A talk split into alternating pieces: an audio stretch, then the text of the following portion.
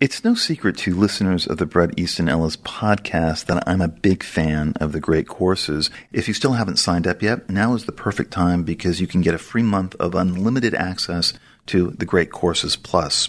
The Great Courses Plus offers on demand video lectures across hundreds of topics presented by award winning professors.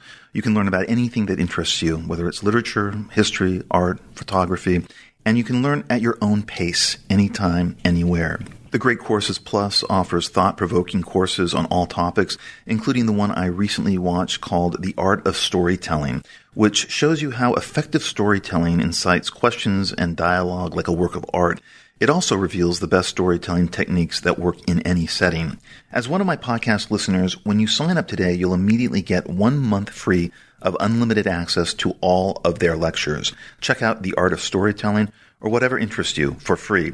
I'm going to start your free month today, so go to thegreatcoursesplus.com slash Bret. That's B-R-E-T. Remember, thegreatcoursesplus.com slash Bret. The following program is a podcast1.com production.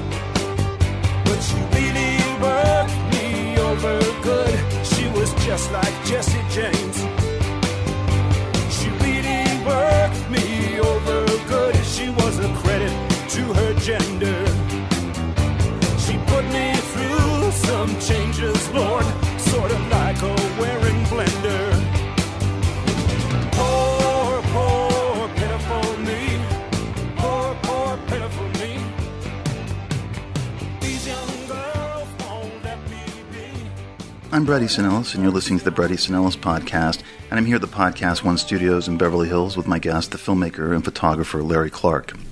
If you are a smart person so traumatized that you are still referring to yourself as a survivor slash victim of something, then you need help, and you should probably contact the National Center for Victims, especially if you are, say, a writer still unable to cope to the point that you will not, cannot go see Nate Parker's slave epic, The Birth of a Nation, with its depiction of slave violence and rapes because Nate Parker was acquitted of a rape charge from 1999 while he was a college student, then you need to see a shrink immediately and stop writing editorials in the New York Times about how you are feeling triggered by this resolved 17 year old event and in essence victimizing yourself. But victimizing oneself is like a drug. It feels so delicious. I get so much attention from people. It is what defines me. It's what makes me alive. I'm showing off my wounds so you can lick them. Don't they taste so good? Don't they make me so important? If you define yourself through a trauma that happened to you and that is still a part of you, you are probably sick and in need of help. If you cannot read Shakespeare or Melville or Toni Morrison because it will trigger something traumatic in you and you will be harmed by the reading of the text because you are still defining yourself through your self-victimization, then you need to see a doctor. You either need medication of some kind or some kind of immersive therapy or maybe a dozen EMDR sessions. If you really seriously were so offended and felt that Lena Dunham had really committed some kind of subtextual thought crime and was actually pro-slavery and lynching and reenacting the false accusations of white women towards black men in the antebellum South and throughout history when she made her comments about Odell Beckham after the Met Gala, then you are never going to be a happy person.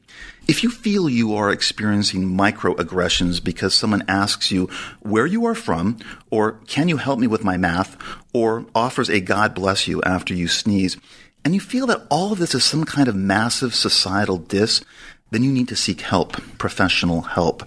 The widespread epidemic of self-victimization, defining yourself in essence by a bad thing, a traumatic thing that happened to you in the past, is in fact an illness. It is something you need to resolve before you're ready to re-enter society. What you are doing to yourself is harming yourself and seriously annoying others around you. The fact that you can't listen to a joke, view imagery, and that you categorize everything as either sexist or racist or homophobic, whether it is or not, and therefore harmful to you, and you just can't take it, is a kind of mania, a delusion, a psychosis that we have been coddling, encouraging people to think that life should be a smooth utopia built only for them and their fragile sensibility. In essence, staying a child forever, living within a fairy tale. What should someone do with their past pain and trauma? And yes, it's difficult at 17 to move past a childhood trauma and pain, but not really at 27 or 34 or 49 or 56. But pain can be useful. It can motivate you. It often is the building block for great novels and music and art. But it seems what people don't want to do now is learn from their past traumas, navigate them, place them in context, understand them, break them down, put them to rest, and move on. It's hard, I know, but it needs to be done, and it's something one should aspire to. When I first started hearing professional victims demanding that things shouldn't be posted or shown, or posts should be blocked, or people should be punished and shamed and blamed, or fired because they offended the victim on some level, I'd laugh at how ridiculous it all was, but then get queasy when a certain faction would try and appease the victims, elevating them to hero status, in fact. But now a backlash is beginning against PC victim culture perpetrating itself onto the rest of us instead of letting victims wallow in their self victimization, proudly asserting it, demanding everyone pay respect to their pain. A pain that honestly no one really cares about except other victims. Because a victim is not active, a victim is passive, a victim is someone who can't move on, and so it's doubly frustrating to listen to their complaints.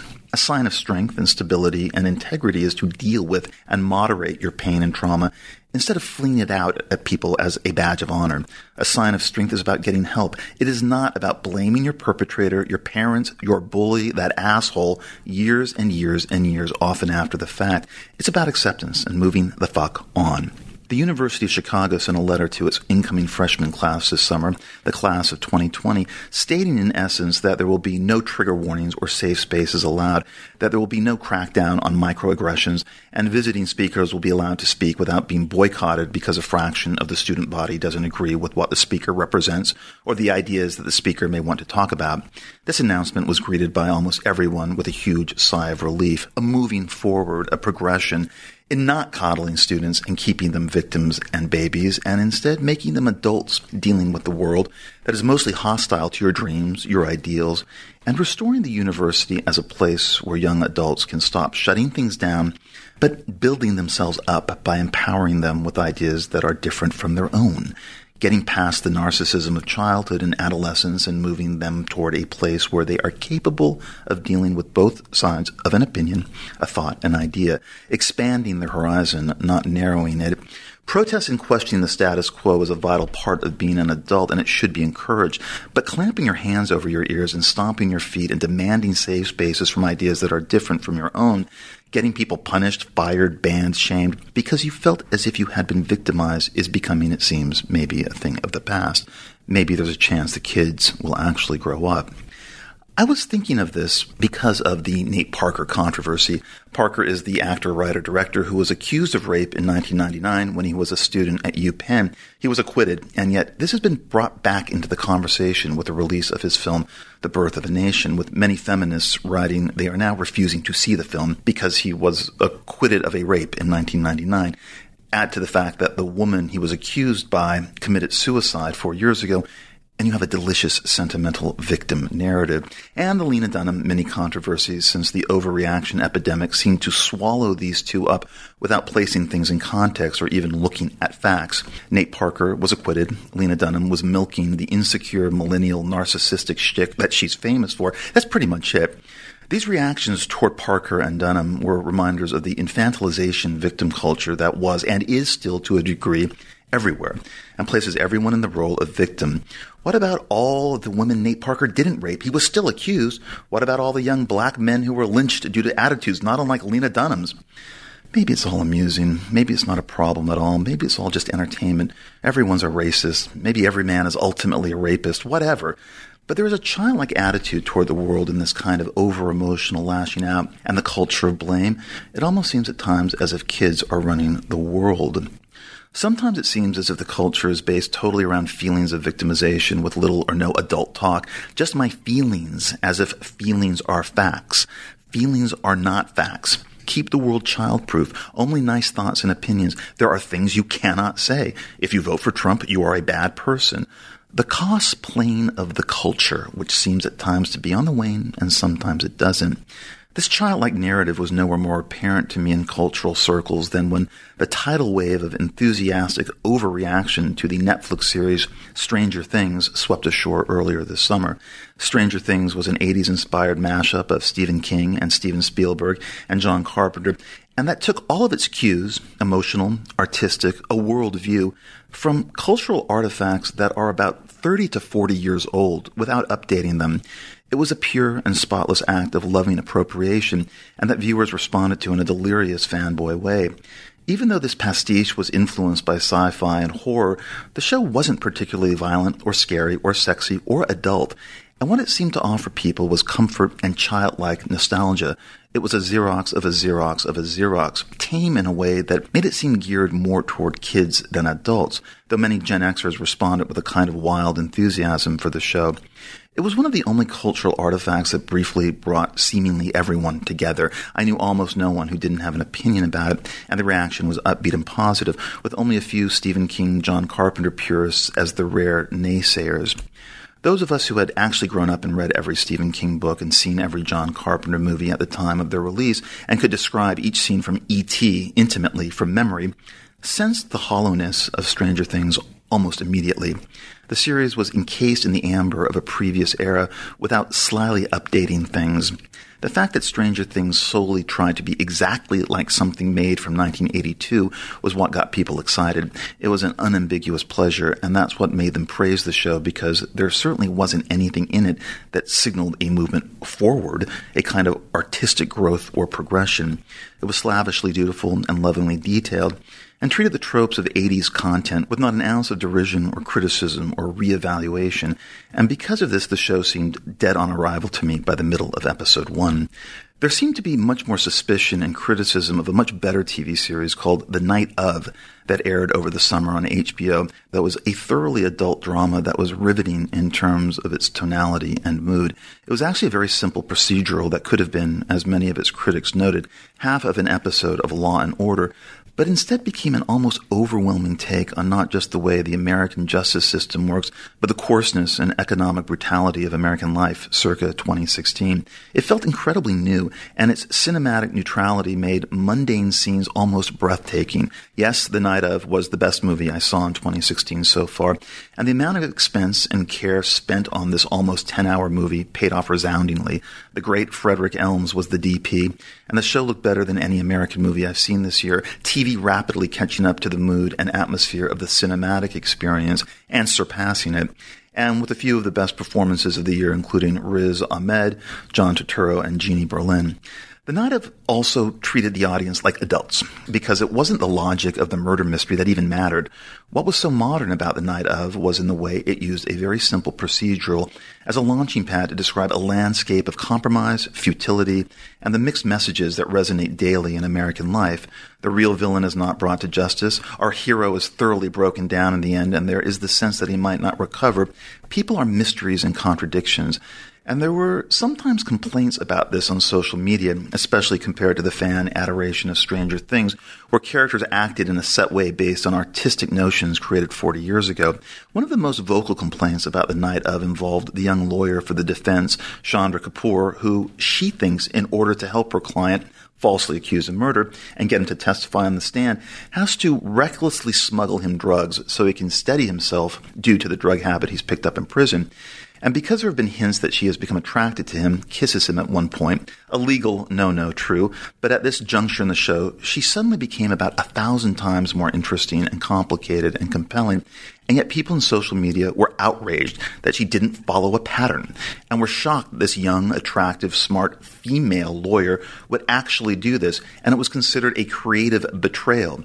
The actress Jessica Chastain actually went on Twitter and said that the actress playing Kapoor, quote unquote, deserved better, which is an example of what is wrong with so much of the phony, aspirational, ideological narrative people are enthralled to in the culture. Give Iago a backstory explaining why he has it in for poor Othello. Please, I don't understand Iago. Why is he doing it? Stranger Things felt much more safe and contained than the night of. It was locked in the past and there was nothing to get upset by or honestly get that excited by either because you knew how it was going to turn out. The night of was often enraging as it was enthralling because it was messy and everything didn't get resolved and most people became compromised by their choices. The night of seemed made for adults. Stranger Things seemed made for kids.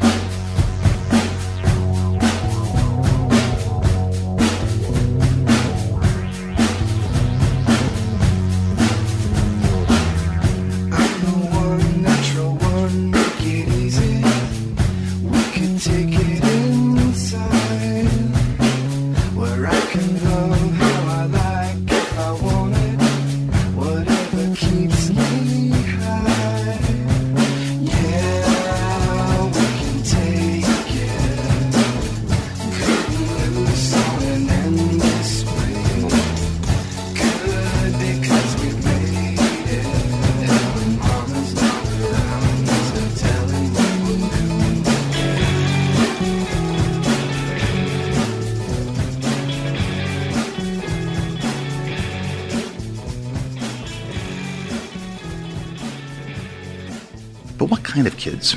Was it the kids who populate my early work or Larry Clark's world?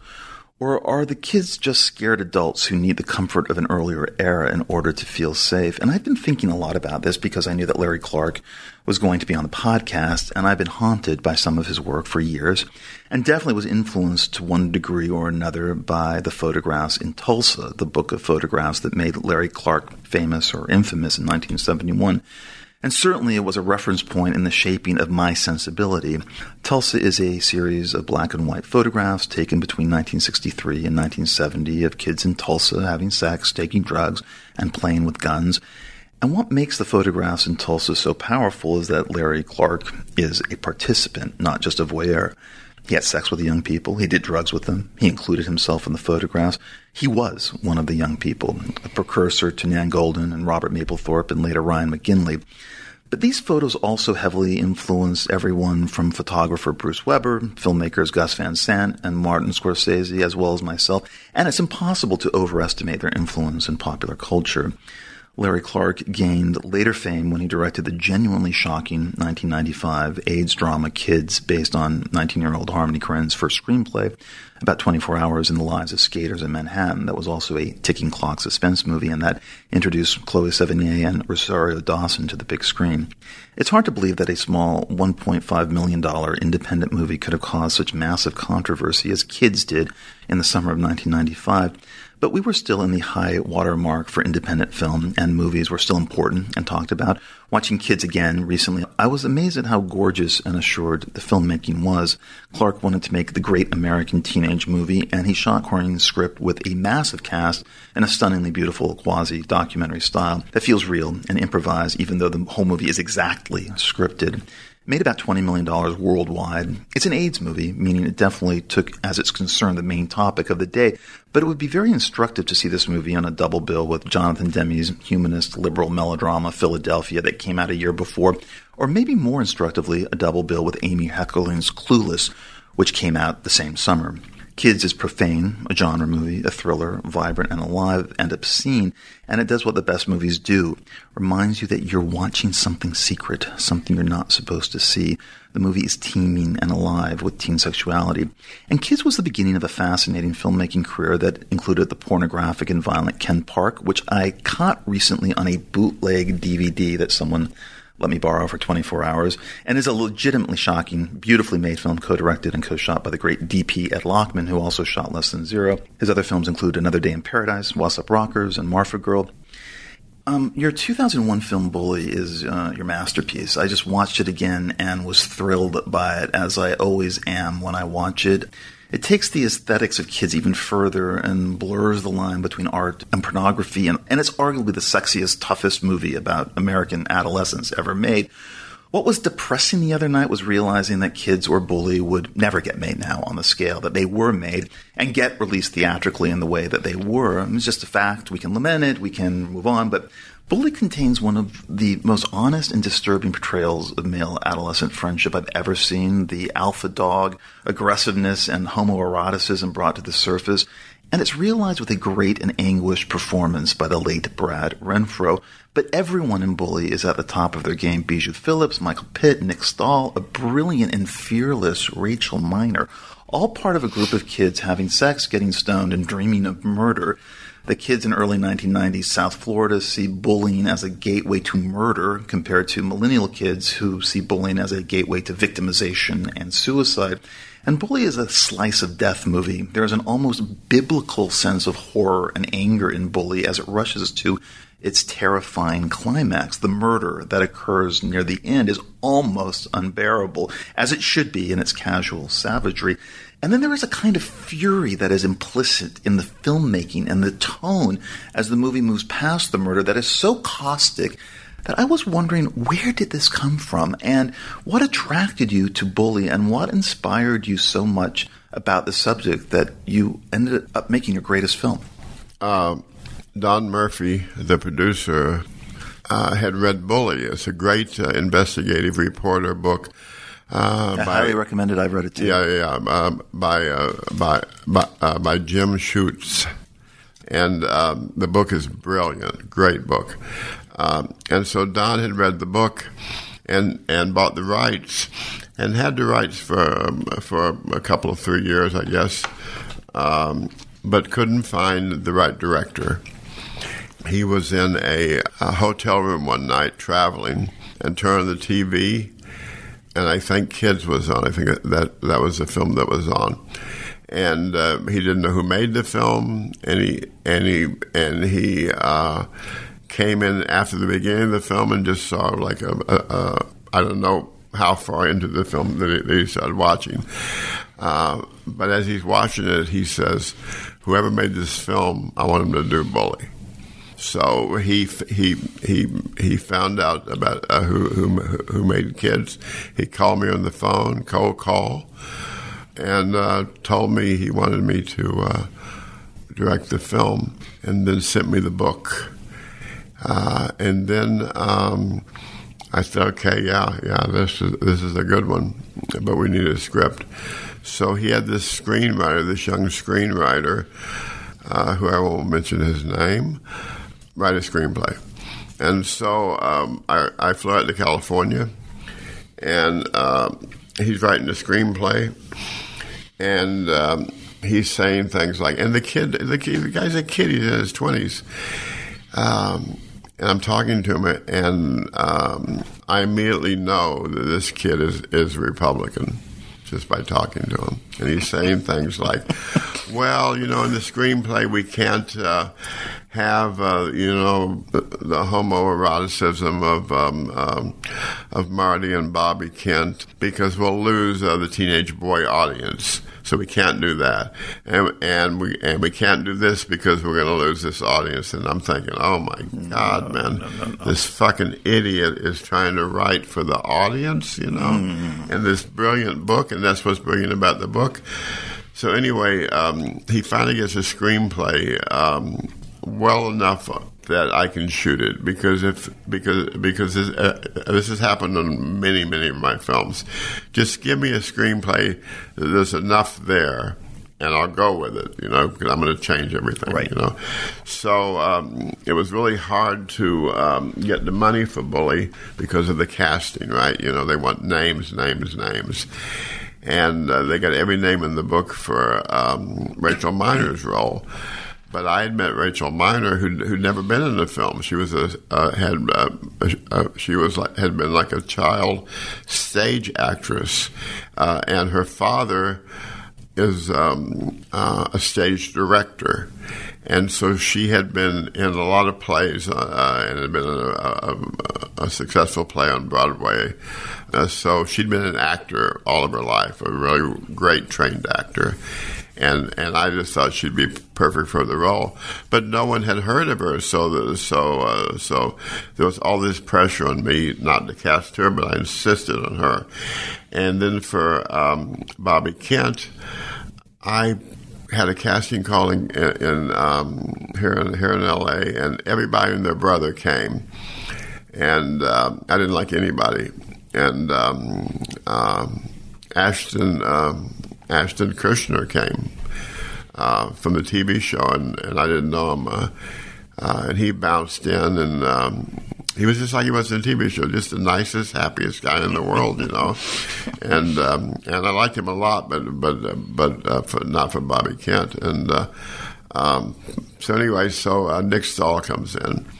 And Nick Stahl comes in and he's all hunched over and kind of looking down. He won't hardly make eye contact, and uh, he's like he's he's he's like in this shell, like James Dean and like Rebel, Without a Cause. You know, he's like you know like that, and uh, all hugging himself and stuff. And uh, you'd never think of this guy in a million years as as being Bobby Kent, but I wanted him and he's just like this this skinny kid, you know, and um, totally unlike the Bobby Kent in the book, who there was a weightlifter and all Yeah. buffed up, right? Um, and actually Persian, but there's no way that they're going to let me cast. Um, um, true to the uh, character, a Persian kid uh, uh, to play Bobby Kent. So I got so much heat over uh, over um, over Nick Stahl. This fucking writer even even um, uh, called or wrote to to uh, to uh, Canal Plus, who was putting up a lot of the money. That I was out of my mind, you know. That uh, that that Nick Stahl was like, you know, just so wrong for the role, and uh, and he called uh, Don Murphy, and he's just pissing and moaning about it, you know. But I insisted on Nick Stahl, and so um, to cut to the chase, it's a long story. To cut to the chase, of all people, we got the the go ahead with Bijou.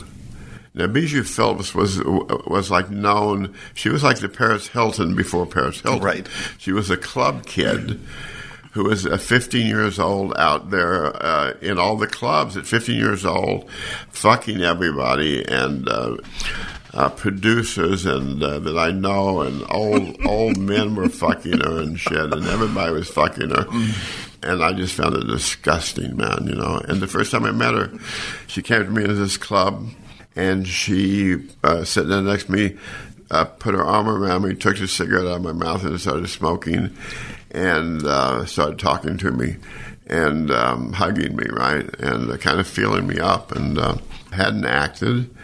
And but that name, because she was in the paper every day for being a club head for doing nothing, that name got us the money, got financed. And um, I had um, wanted to cast um, really a great actor now, famous great actor. Uh, what's his name? Uh, he was in uh, that movie where he was. Uh, he had a police radio and he was chasing the the news and getting there first and moving the corpse around. Jake Gyllenhaal. Yes, yes, yes, Nightcrawler. yes, yes, yeah, yeah, yeah, yeah, yeah, yeah.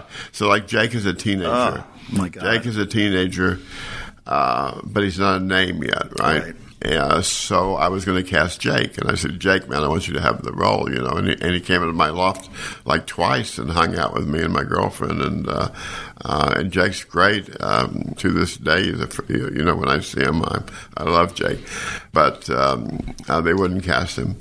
And then uh, Brad Renfro's name came up. Uh, and I saw the movie that he did um, where he was with uh, uh, the Nazi guy with Ian Oh, McKellen. apt pupil, right? Yeah. Pupil, apt pupil. Yeah. So I see apt pupil, and I say, "Wow, this is great," you know. So they they say um, no to um, Jake and uh, yes to Brad Renfro. And uh, so I so I told Jake, and Jake said, "God damn it, I lose every role to this guy." and um, and then Jake went on to be this gigantic Yeah. star, and I'm so happy for him. And uh, he's such a good actor. Um, so anyway, so we all go down to Florida. Uh, Rachel, um, um, Bijou, everybody, right? Uh, Nick Stahl, uh, Brad Renfro, and the other girl uh, in Bully uh, who's so beautiful. Kelli Garner. And Kelli Garner had um, uh, these great teeth. And in the movie, you know, her teeth are all crooked. And, you know, it was just beautiful. And the, the most beautiful breast in the whole world, right? And she's only like 17 or something, 16 or something. Uh, and I actually have, have have her naked in a naked scene with her and Michael Pitt laying in bed naked in, in, in the film, which was a big coup to be able to do that scene. But anyway, so so we're down there, and Brad Renfro. Uh, so I'm talking to Brad on the phone, and um, Brad needed to be 18, right? Um, um, and he's going to be 18 in a, in a couple of months, right? So I'm talking to him on the phone all the time and talking about the role. And um, he says, "Yeah, I'm working out. I'm getting in shape. I got a trainer. Blah blah blah blah blah blah blah blah blah." So uh, when it, when it comes time, I drive to Knoxville, Tennessee, which reminded me of Tulsa. It looks just like Tulsa. Uh, to pick up Brad, and I drive to his grandma's house, where he lives with his grandmother and it's his 18th birthday. It's the day after his 18th birthday, and he walks out of the out of the. I pull up in the car. He walks out of the house uh, without his shirt on, with both arms out like this, with blood running down each arm, and he's bloated up and looks terrible, terrible. He looks like he was 40 years old. And he said, Larry, I fucked up. It was my birthday, and I started celebrating. And he'd been shooting coke, right? Yeah. So I stayed down there with him in uh, um, um, Knoxville for about four days, and um, he's just shooting coke constantly. And I have my camera, so I just keep photographing him, and he didn't mind at all. And I photograph him, photograph, photograph, photograph. Like all these pictures of it. I got a hundred pictures of him shooting. So after the fourth day, I, my movie's sunk, right? I mean, there's nothing to do. So I said, you know, uh, I can't be stopped. So uh, I said, uh, so one, uh, the fifth morning or something, um, uh, I said, Brad, where can I go get like a, a special cup of coffee? Do you have like a special coffee shop in town? He said, Yeah, I'll show you. And he jumps in the car. He's got a t-shirt and, t- and jeans and tennis shoes on, and I gunned it and I gunned it straight to Florida. I kidnapped the son of a bitch. and he's saying, "Let me out, let me out." You know, I can't go. You know, and uh, and I gunned it, and and so uh, on the drive down, he's kicking coke, and he's having seizures, epileptic seizures. And then he passes out for hours and hours and hours. And I stopped in like um, Ridgeland, South Carolina, to see my sister for uh, for the day, for an afternoon. And it's really hot and uh, Brad's in the passenger seat, just passed out, drooling. And I go and I visit my sister for a few hours. And I, this is Brad Renfro sitting here, and and I come out, and then four or five hours later I leave, and he's still like that. So so we get to Florida, and he's kicked the coke. It only takes about three days to kick coke anyway. It's, it's out of your system quickly, and so. Um, I said, man, you got to lose a little weight, man. You, you know, and uh, so he uh, uh, he gets presentable enough for the film. I get him presentable enough for the film and make him work out a little bit. Get him a trainer and stuff, which he didn't half-heartedly did, but he's in shape enough for the film. And he has a beautiful He's such a great actor. Yeah. So uh, during the shoot, we have people watching him twenty four seven, right?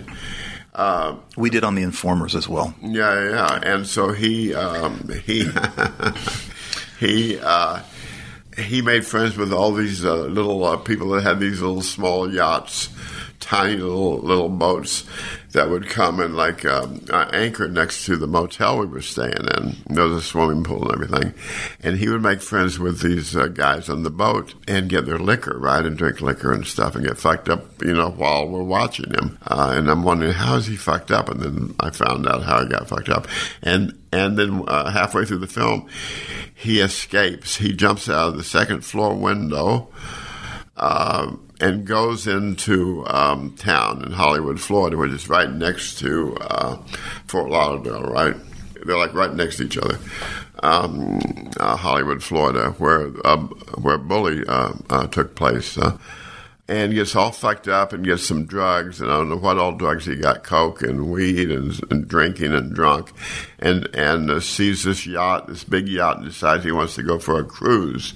So he gets on the yacht he hot wires it he revs it up and guns it and takes off as fast as he can uh, but forgets to untie the rope. So you know so the, so the boat yanks back and it fucks up the, the yacht, and the owners come, and he gets thrown in jail. Uh, so he's in jail, and we lose a day of shooting or two days shooting. Uh, and um, I go down uh, with um, three or four thousand dollars in my sock, and I bail him out. Um, and he's all dehydrated and fucked up. And I drive him straight to the beach because uh, the scene that, that we have to shoot is him and uh, Nick Stahl, uh, Marty and Bobby Kent coming out of the surf holding surfboards, meeting uh, Rachel Miner um, and Bijou Phillips for the first time. And he just nailed it. I mean, He's so great in it. nailed it. Yeah. And, and so Amazing. um, and and and and we made the movie, and we made the movie on like no money in 23 days. I made that movie, and uh, I was supposed to have 40 days, and then we get ready to shoot, and I only have 30 days. And I'm really getting nervous and pissed off because we're all down there, right? The crew, the cameras, all the actors, everybody's down there. And uh, then this co-producer, um, Don Murphy's a producer, but but he's in Hollywood. You know, he has nothing to do with the making of it. Um, and so this co-producer is down there, a real idiot, man, um, uh, and says you only have 23 days. I said, it's impossible to shoot this in 23 days. And so I started thinking, they don't want me to make this movie. So I said, fuck you, I'm going to make the movie. So so we shot it. And Steve Gainer, my DP, brilliant DP, it was his first big feature. He'd done a bunch of uh, videos for MTV and shit, but uh, uh, I liked him a lot. And so we shot in 23 days.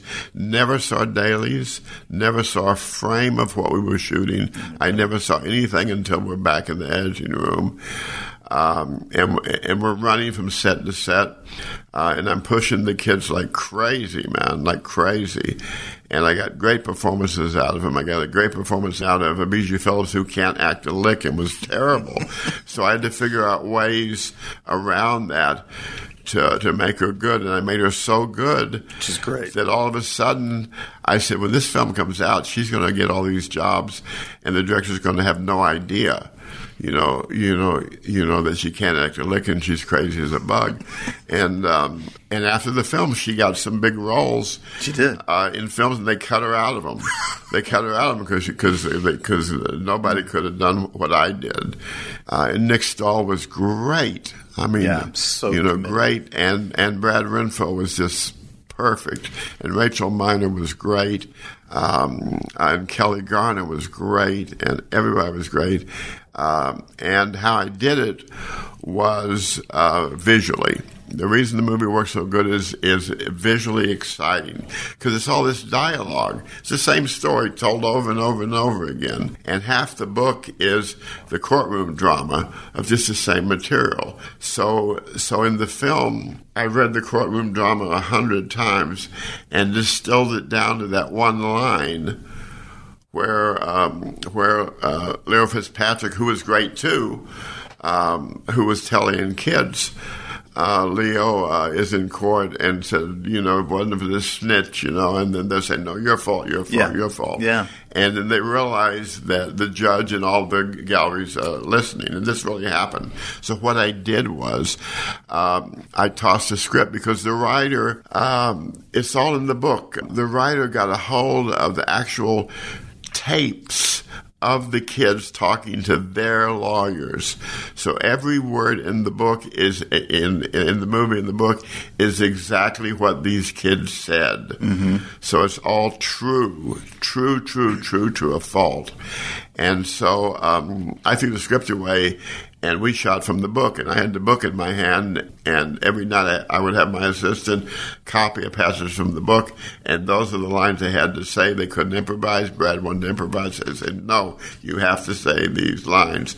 So he would study and memorize the lines, and, and he did it. He did it. He did it. I don't think he ever read the fucking script, but but he did it, and we shot in 23 days.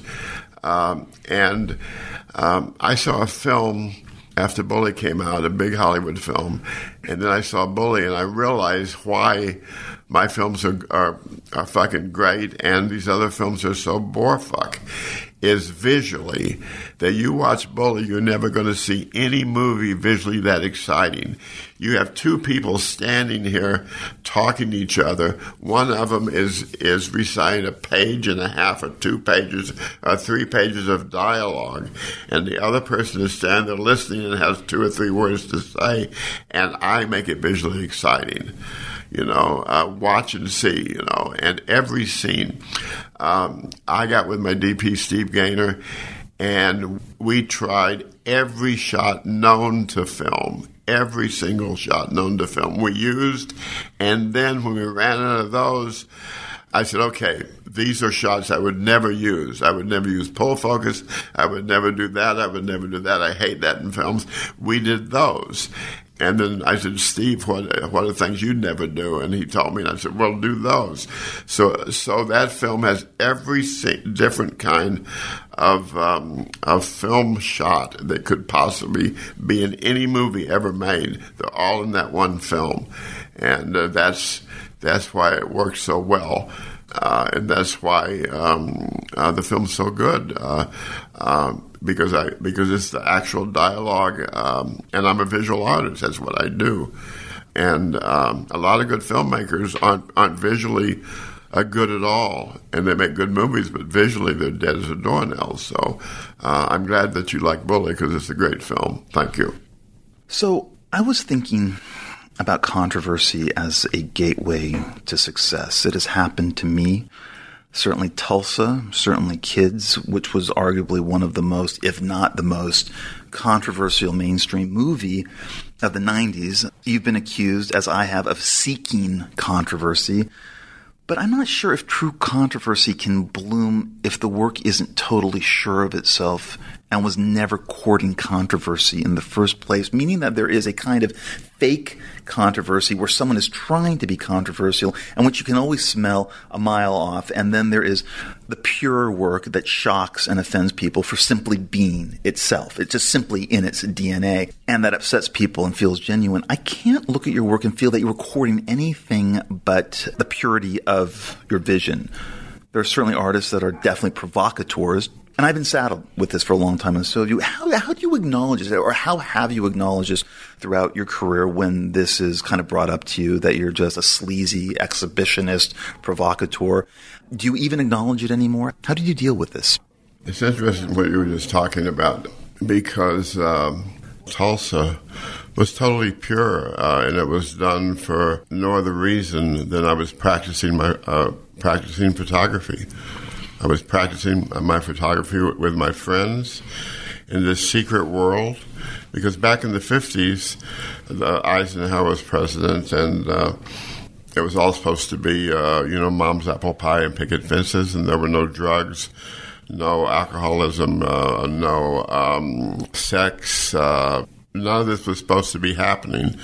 But I saw it happening all around me because I was doing it, you know, gangbangs, uh, you know, drugs, uh, you know, everything. But it was a secret, secret world. We didn't tell people what we were doing, and uh, the people involved were my friends, and I was one one of the guys, and I just happened to have a camera in my hand, and nobody from the outside could have come into this scene. It was a secret world because it was against the law, and the police uh, uh, knew about it and were always busting in and uh, chasing us and stuff. And uh, and so I started photographing my friends uh, with a rangefinder camera. I started out with a Nikon SP, and then I went to a Leica. And it wasn't like a single lens reflex with the mirrors crashing down and making the noise. Very, very silent. The Leica, Leica makes almost almost no noise. Uh, here's a new M9. I'm looking at one right now with. Uh, this is a new M9, and and I always shot film. I never shot digital until about a year ago. And like I made a camera, a digital camera, an M9, uh, which is like the old uh, M6s or M2s, which is what I used. And after a while, you never hear it. And we were in small rooms, uh, so all the pictures were made in small rooms. And I was like you know, a couple of feet away from the people, you know. Uh, so it was very, very close. Um, so the pictures are very, are very um, intimate that way, but it was natural. Like, Larry, where's your camera, right? So, and never, never thought that anybody would ever see these photographs. Never thought they'd ever be published. Never thought it would be a book until um, 1971, and I had all these photographs through the years 62, 63, 68, 67, and I went back seven, and I laid, laid it out as a book, and I knew what was missing. I knew exactly what was missing. And I knew that if I went down there, I didn't know when it would happen or where it would happen, but I knew these certain things would happen. The last part of the book, I knew these things would happen, and I knew that I would have to be there when it when it happened. Were those the more controversial pictures, or were those the more kind of scenic, uh, more innocent pictures that are in Tulsa? the first half of the book, uh, people die, and people die in the second half. But uh, uh, it's a circle. It begins with us when we were young, and then it ends with the next generation of people when they were young. So it's like a circle. It just keeps repeating itself.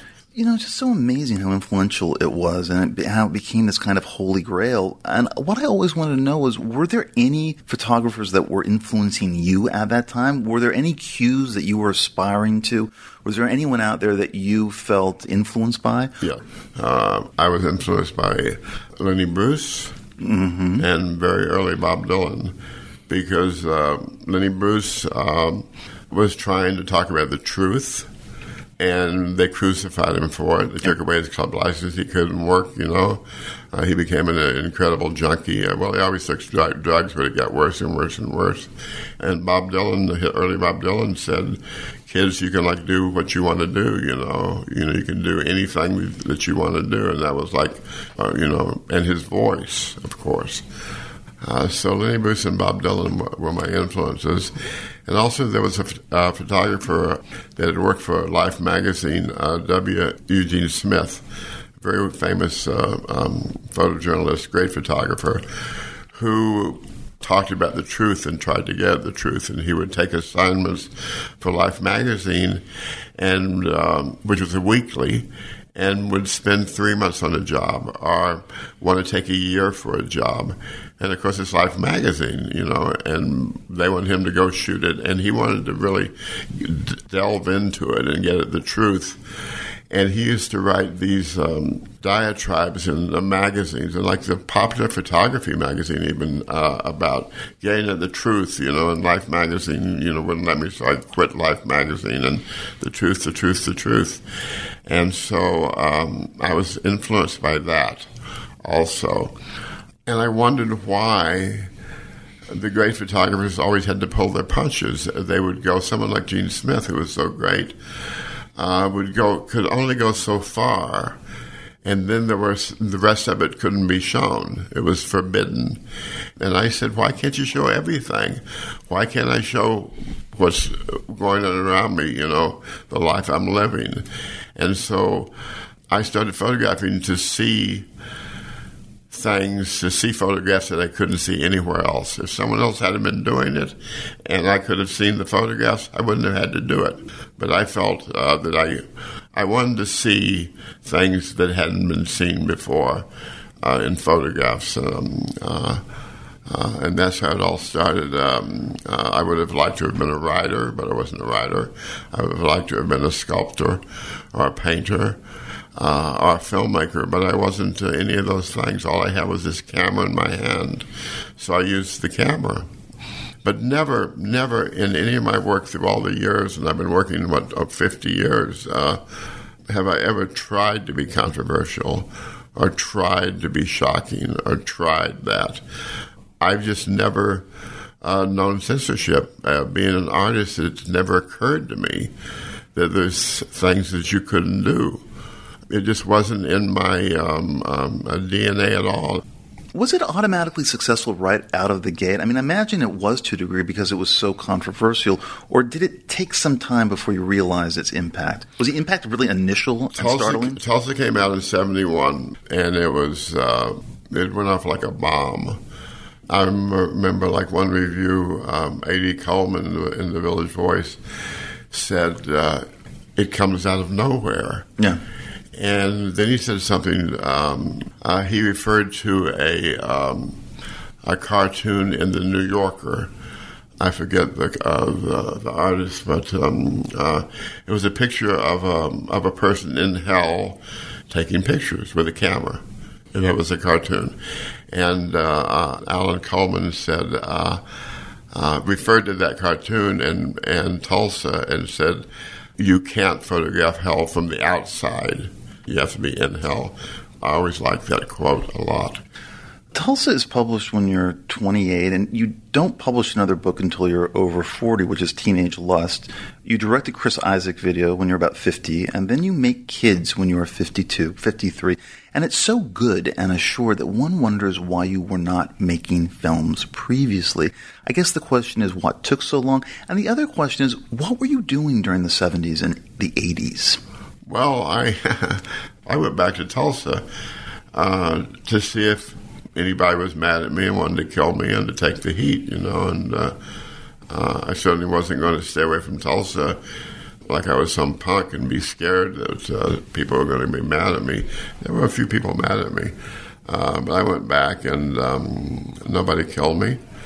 But anyway, I went back to Tulsa and just continued the life and got into the outlaw life and uh, got a girlfriend who was a prostitute and a drug addict, and she'd go fuck doctors or give them a blowjob and get scripts. Uh, uh, for narcotics and for um, uh, then there was Methedrine, so she'd get prescriptions for um, uh, which was the big like Anthony Warhol speed drug scene. Great because it was pure amphetamine, Yeah. pure Methedrine on a little pill, Yeah. and you could soak that pill in water and then crush it.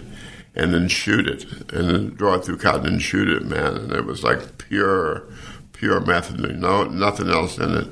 And so um, we did that for a long time uh, until they finally, I guess, cracked down on that. You, uh, you couldn't get it anymore. Uh, and I was like an outlaw, and I was I went to the penitentiary for 19 months. I shot a guy in a poker game. Uh, he uh, I won the game. He wouldn't pay, and he uh, he pulled a gun, and uh, um, so I left with with, uh, with my girlfriend and went to the car and got a gun and came back and shot him in the arm. You know, thinking it was the right thing to do.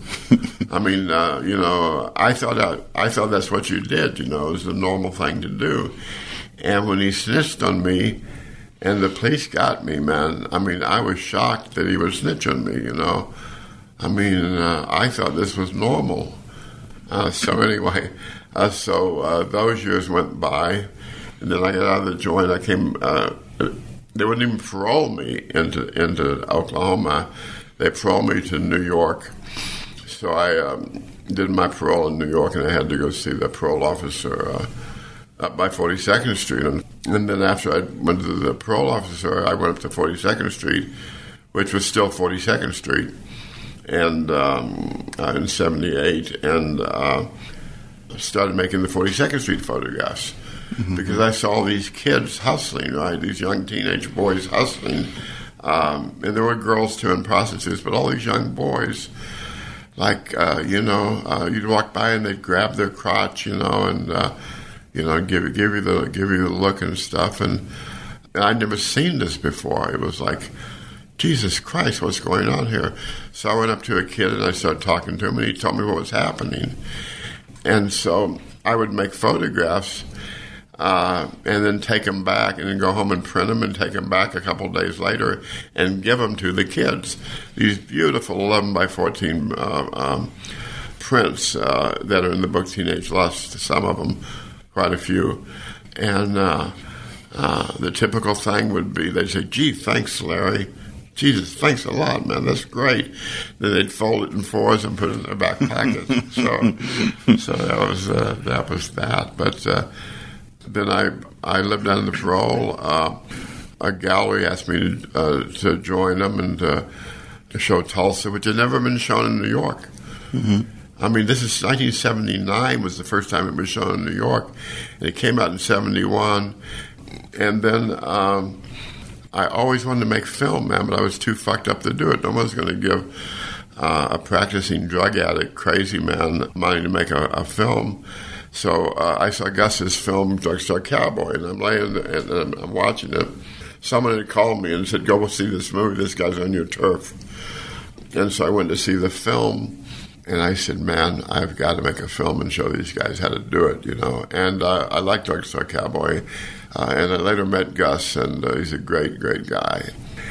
When I met him, I told him uh, the story. I said, "I saw your movie," and I said, "Man, you know, you're on my turf. I got to make a movie. You know, I really want to make a film, but I don't have a script.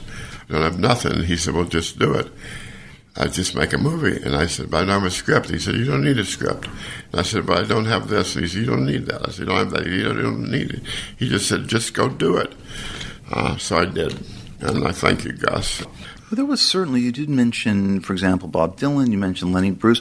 Were there filmmakers that you loved? Were there f- movies that really influenced you that made you want to make movies? Who were, who were some of those Yes. filmmakers? Who were some absolutely, of those movies? Absolutely. Um, when I was 18, I left Tulsa.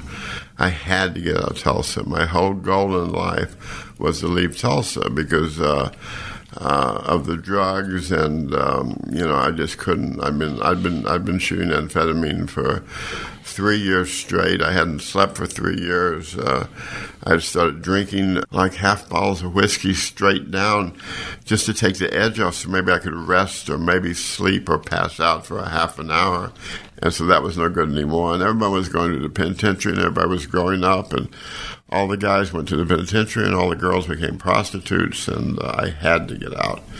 So I w- went to Milwaukee and there was this commercial photography school there. And so when I got there, I spent the two years practicing photography. I took more pictures than anybody else by scores and scores, and uh, I mixed my own chemicals. I learned everything. I would print it every, in every different kind of paper there was, tried every kind of film there was. I mean, I really worked for two years doing nothing but practicing photography and hanging out with uh, the kids upstairs in the art school who were sculptors and painters. And two blocks from the art school was this uh, art house theater. And in Tulsa, I'd grown up on like uh, John Ford, John Wayne, Joel McCrea, uh, Doris Day, Rock Hudson movies, right? Uh, never any foreign movies ever in Tulsa, except I think in God Created uh, um, Woman. Uh, The Roger Vadim. yeah, Brigitte Bardot, which was such a controversy because it shows her laying on a table naked and you see her tits, right? So, so that was like uh, outlawed. Uh, it was really controversial. But anyway, th- this theater was two blocks from the, from the art school, and I went there one day and just kept going back and back and back, and I saw all of the Bergman movies and all of the Louis Malle and all the Godard. And uh, one day in '62, I walked in, and there it was, John Cassavetes' Shadows, his first film. And so I saw Shadows in '62 in a theater, and I was just blew me away. I'd never seen anything like it, and nobody had ever seen anything like it. And I walked out saying, "This guy sees like I see. This there's someone that sees like I see." And so that was my inspiration and influence. And I went back to Tulsa and um, made all those photographs. And so uh, uh, John Cassavetes uh, and his first film, Shadows, and then all of his films. And uh, my favorite Cassavetes movie is The Killing of a Chinese I love that movie too. Killing of a Chinese Book. I love that film. But Faces and um, Faces is great. Uh, is uh, is also great. And there's so many great uh, great films that he made. But uh, Cassavetes is is uh, my favorite of all time.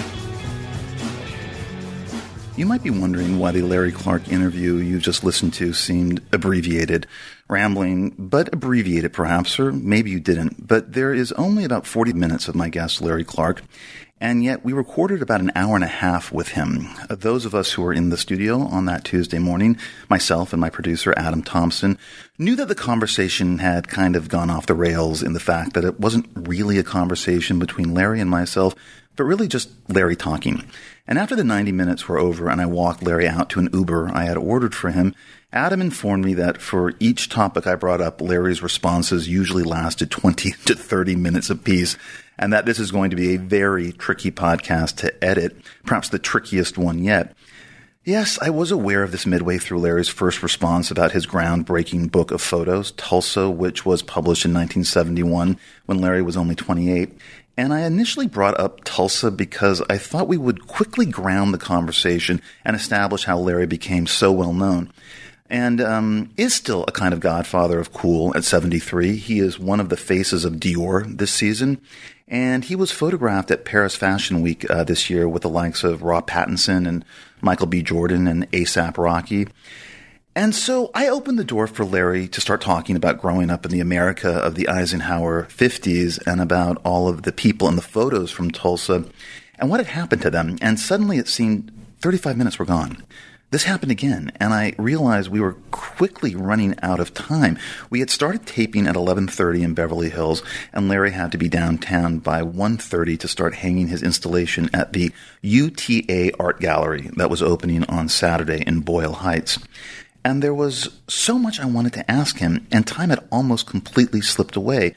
Every time I kept trying to move to another subject, Larry remembered something he had forgotten to add to his previous response, and another 10 to 15 minutes would evaporate.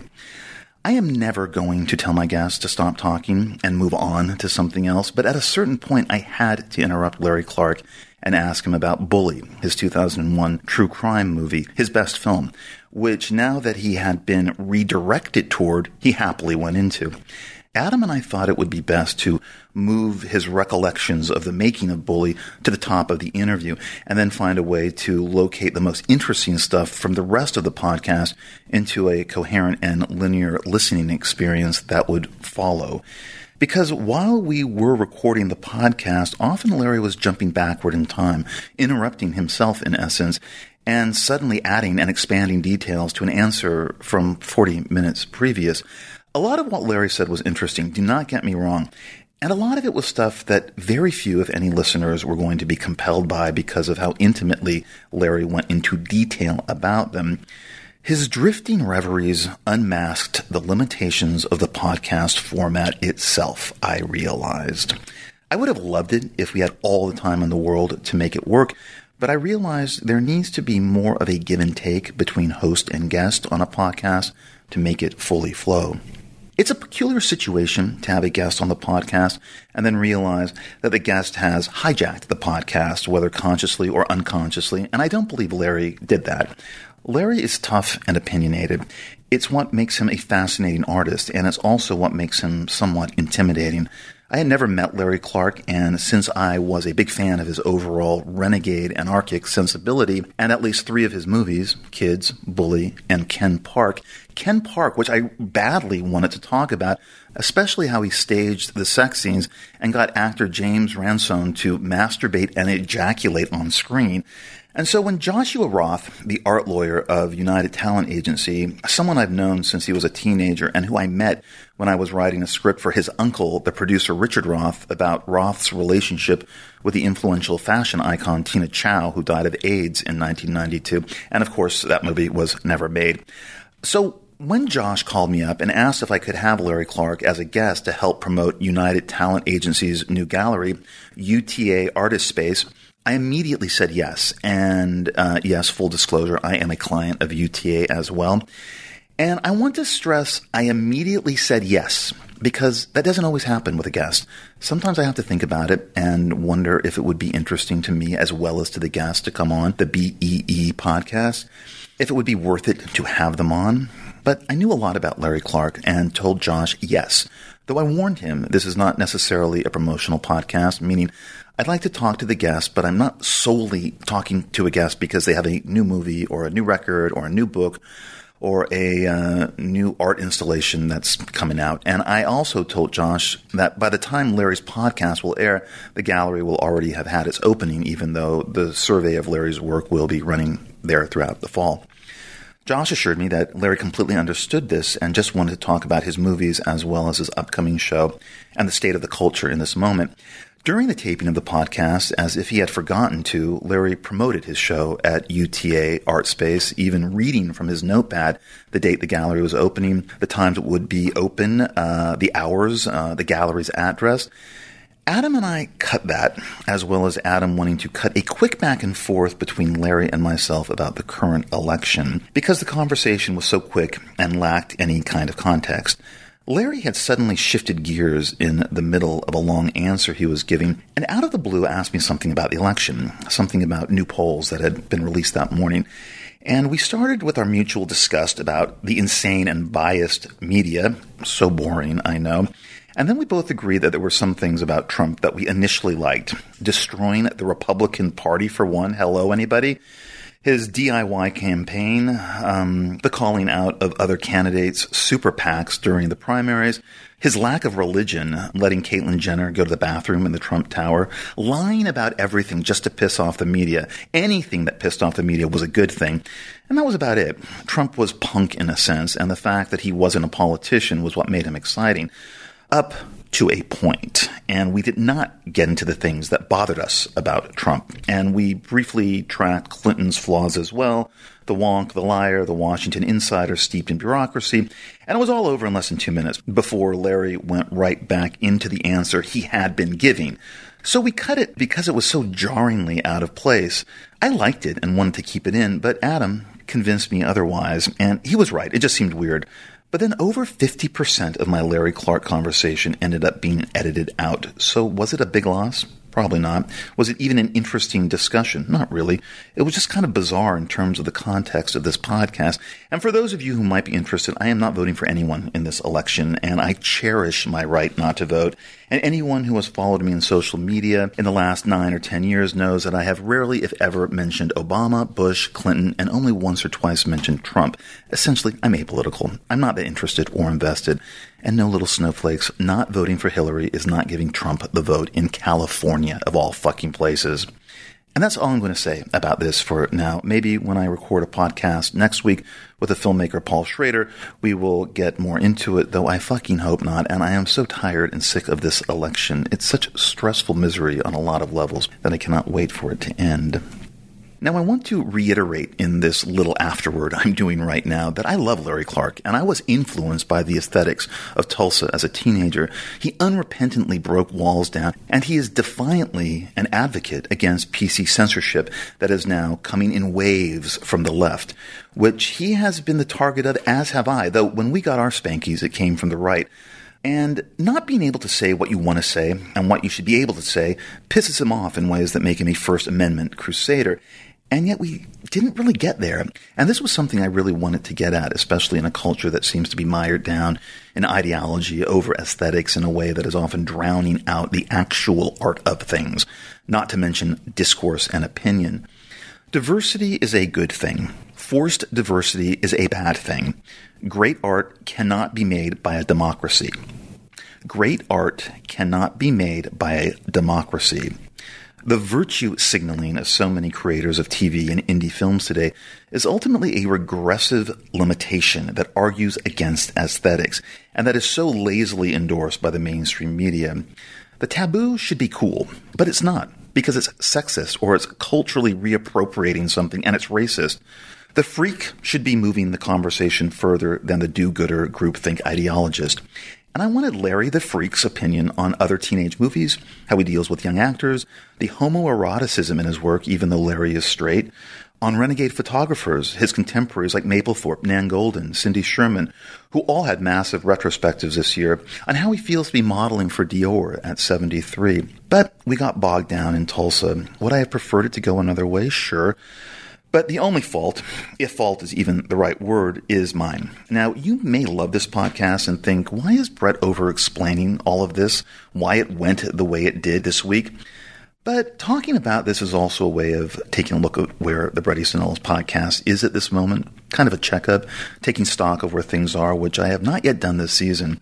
This season has probably been the most successful it ever has been, much to my surprise, because we were pretty much on a roll last November and December, culminating in the Quentin Tarantino episode, which uh, up until then was our most popular, and we were getting our highest number of downloads at the end of last season, um, charting pretty high on the top rated iTunes podcast lists. I took a hiatus of about six months from the podcast that I wish I hadn't, and returning with no expectations of moving back to that level, and yet somehow we have. I don't know why the podcast is popular. I'm extremely self critical, but somehow it is, and yet a lot of people tell me I'm not playing it right. The main complaint about the podcast is that I'm erratic. Besides talking way too much and asking questions that are often longer than my guest answers, sometimes three weeks will go by without one being posted. We are aiming for one every two weeks now. Sometimes this is completely out of my hands as when a guest suddenly has to reschedule, and this happens more often than you might think. And since I like to prepare a podcast and refamiliarize myself with a guest's work, that means quickly replacing them is just not an option. Now, I guess if I didn't prepare so much, we could just have anyone on and shoot the shit about the game last night, or wow, the traffic on Santa Monica was pretty bad this morning, huh? Hey, how's that coffee? And when I was yet again on the Adam Carolla podcast at the beginning of September, when I was uh, promoting uh, this season of my podcast, uh, Carolla talked about being a guest on the Bret Easton Ellis podcast and how impressed he was by the amount of research I'd done on him. And it was supposed to be a compliment, but there was still the hint that you really didn't need to do that kind of research. And Mark Maron has expressed this as well, that the podcast format is really about just having a chat. The unspoken argument was that successful, really successful podcasts should be somewhat more spontaneous affairs and not so overly prepared. And Adams and Mark Maron's, which I have also been on, demand a kind of conversational give and take that this podcast admittedly doesn't have at times. As I've admitted, I talk an awful lot, though I don't think that much more than Maron or Carolla, and a lot of it has to do with the prep I do and what I want to talk about, uh, describing ideas and places and topics I hope to steer the guest. But maybe it would be easier if I just chilled out and recorded a podcast every week and just talked about whatever I watched on TV last night and what shitty movie I saw over the weekend. And then this brings up another hurdle. The BEE podcast started out as a podcast about film culture. And since film culture has basically died since the advent of this podcast, what is the podcast now about?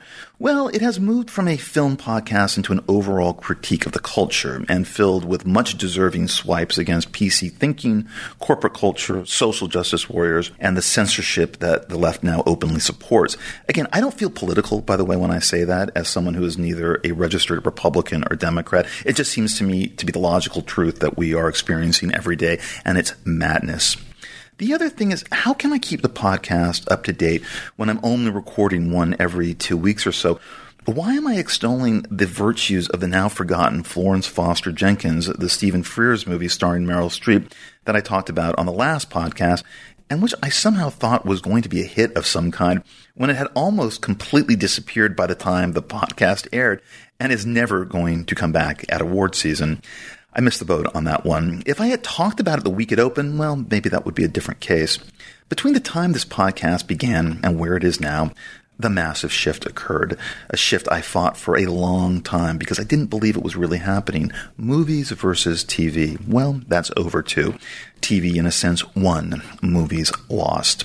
There are a few movies coming out that I will want to talk about, uh, I'm sure, this fall with some of my guests. Among them, uh, Denis Villeneuve's Arrival, Ang Lee's Billy Lynn's Long Halftime Walk, Tom Ford's Nocturnal Animals, Kenneth Lonergan's Manchester by the Sea, Damien Chazelle's La La Land, which is looking more and more like the frontrunner for next year's Best Picture Oscar, and the um, German comedy uh, Toni Erdmann.